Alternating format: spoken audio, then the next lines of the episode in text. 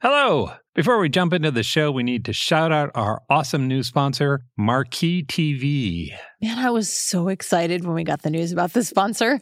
You all might remember from a few weeks ago that I talked about my new Shakespeare project where I'm learning everything I can about Macbeth. It felt like we said the name Shakespeare out loud and the Marquee people appeared and said, We gotcha. it really did. Yeah. In case you're not familiar, Marquee TV is a streaming service they have theater, ballet, opera, documentaries. There's a bunch of behind the scenes content of productions. Basically, it's a fun way to nerd out about the arts. Yeah, it's a streaming service that will take you to the best theaters in the world from the comfort of your own sofa. I've already added so many things to our watch list. Did you know there's a ballet based on the works of Beatrix Potter?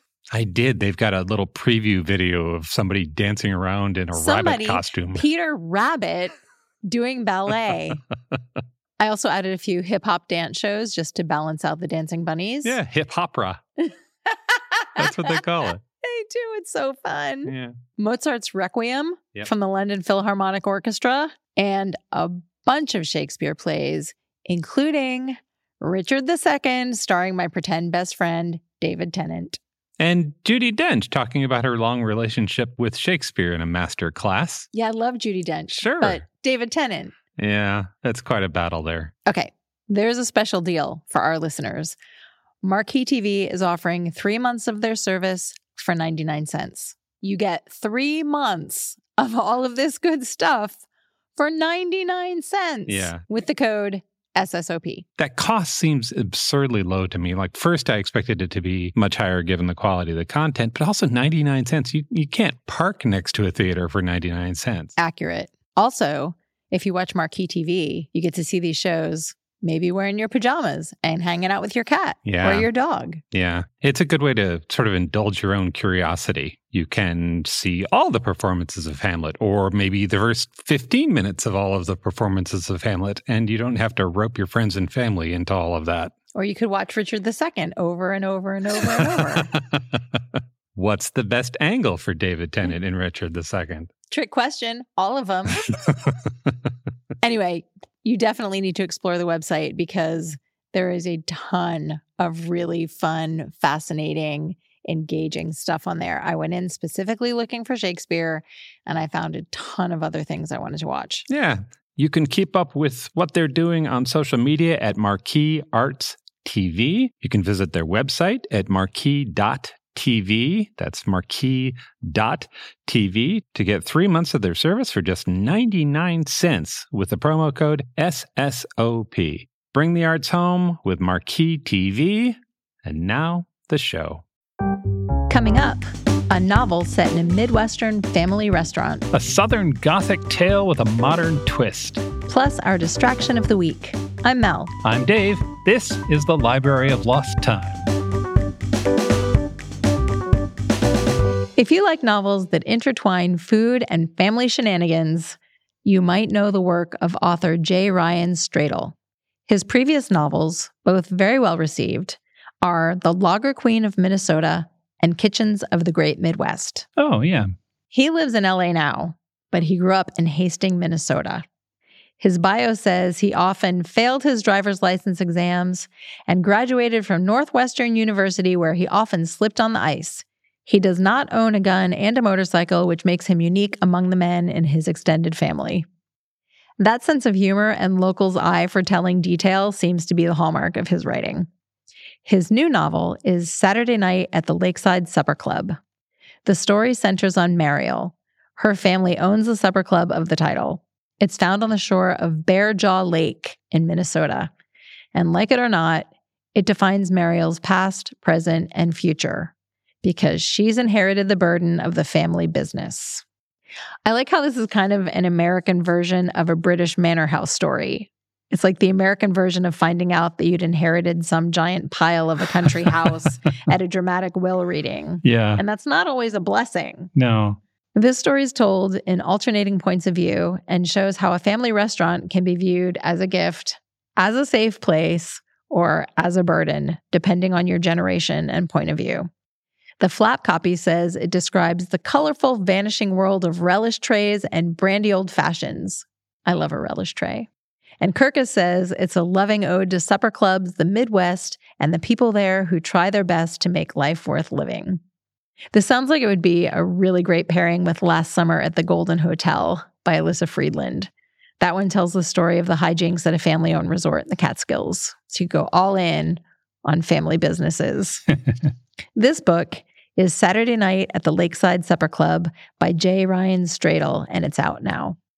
T. Kingfisher is an author who works primarily in Southern Gothic horror. Her gift is lacing humor and a modern voice together with some alarming stuff. She's got a new book out. It's called A House with Good Bones. It's set in the present day. A biologist, Samantha Montgomery, goes home to see her mother. She's looking forward to hanging out, drinking wine, and watching British detective shows. Sounds good to me. Yep. But something's wrong with mom. That doesn't sound good to me. No. she seems skittish and forgetful, which is a change from her usual buoyant self. And she's lost a lot of weight. And she's also redecorated the house. It used to have brightly colored walls, but now it's flat white. It's starting to resemble what it looked like 20 years ago when, when grandma was alive. Sam starts digging around and she doesn't like what she finds. this book starts straight eerie and then wanders into Lovecraft territory. The part that I'm enjoying most right now, though, is the narrator's voice. I picture her as maybe Aidy Bryant. She's smart and funny and fun to hang around with, even as things are going very poorly for her. If you're looking for a creepy trip into North Carolina, you might enjoy this. It's A House with Good Bones by T. Kingfisher. And now, our distraction of the week. If you're listening to this show on its release day, today is Charlotte Bronte's 207th birthday. Oh, happy birthday, Charlotte. Happy birthday, Charlotte. She was born on April 21st, 1816. And as you probably know, she's the author of Jane Eyre, Yep. aka my favorite book of all time. She also wrote three other novels and a slew of poetry. I've kind of made a hobby of the Brontes over the years. We visited the Bronte Parsonage Museum in Haworth. Yep. I collect copies of Jane Eyre in multiple languages, even though I can't read them. Yes. I've read all of Charlotte's major biographies. But this week I learned something I somehow previously missed. Really? When Charlotte died in 1855, she left behind a 20 page manuscript. It's a fragment, really, for a novel called Emma. This was news to me. Yeah. So imagine it. It's a cold winter evening in Yorkshire. It's 1854. Charlotte has only been married to her husband, Arthur Bell Nicholls, since the summer. And their courtship was not the breathless swoon of Jane and Rochester in Jane Eyre. Hmm. But in a letter to a friend, Charlotte wrote this He is certainly my dear boy, and he is dearer to me today than he was six months ago. That's either nice or damning with faint praise. She's warming up to him. okay. Prior to getting married, Yeah. Charlotte had spent her evenings writing. Yeah. Specifically, she'd spent her evenings writing with her sisters. Yeah. The Bronte sisters were like the world's first writing group. I mean, very close to it. Yeah. Yeah. They used to write at the table in the dining room and then walk in circles around the table and read to each other. Yeah. But now they're dead Hmm. and she's married. She's sitting by the fire with her new husband and she's feeling restless. So she runs up the stairs and she fetches the novel she's been working on. And she reads the first pages of her work in progress aloud to her husband, which is what she used to do with Emily and Anne. And his response was less enthusiastic than she hoped. Oh, no. So she put it away, and sadly, five months later, she was dead, and there was nothing more of Emma except these 20 pages. That's a sad story. Okay, just to salvage Arthur Bell Nicholls, by all accounts, he was very kind, and his lackluster response wasn't meant to be cruel. He was worried that the critics were going to be mean to her because of the plot. Here's the plot. Like her smash hit Jane Eyre, this new novel, Emma, centered around a young girl going away to school. So Arthur was worried the critics were going to be mean because she was retreading similar territory. You don't do anything but write school stories. Yeah. You should branch out, yes. write about submarines or something. but unlike orphan Jane, this girl, Matilda, is wealthy. oh, Completely different story. totally. Her father, Conway Fitzgibbon, Esquire, is the master of May Park, an estate in Midland County. The sisters Wilcox, who run the school, are delighted at the prospect of the girl's annual tuition and her fine silk dresses. They dote on her, much to the chagrin of the other girls at the school. When the Christmas holidays arrive, Matilda's father can't be reached.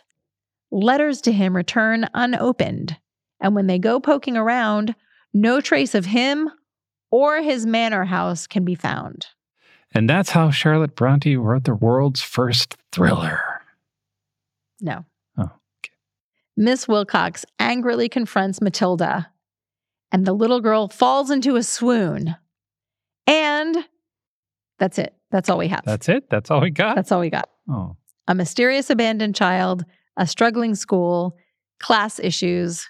I weep for where Charlotte Bronte might have taken this story. Maybe it was going to be a thriller. We don't know. Right. I am not the only one who wishes this book existed. So, two authors have taken Charlotte's 20 pages and run with them. In 1980, an author named Constance Savory wrote her version.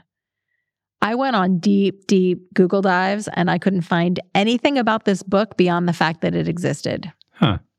In 2003, a writer named Emma Boylan wrote her version and called it Emma Brown. And it was pretty well received.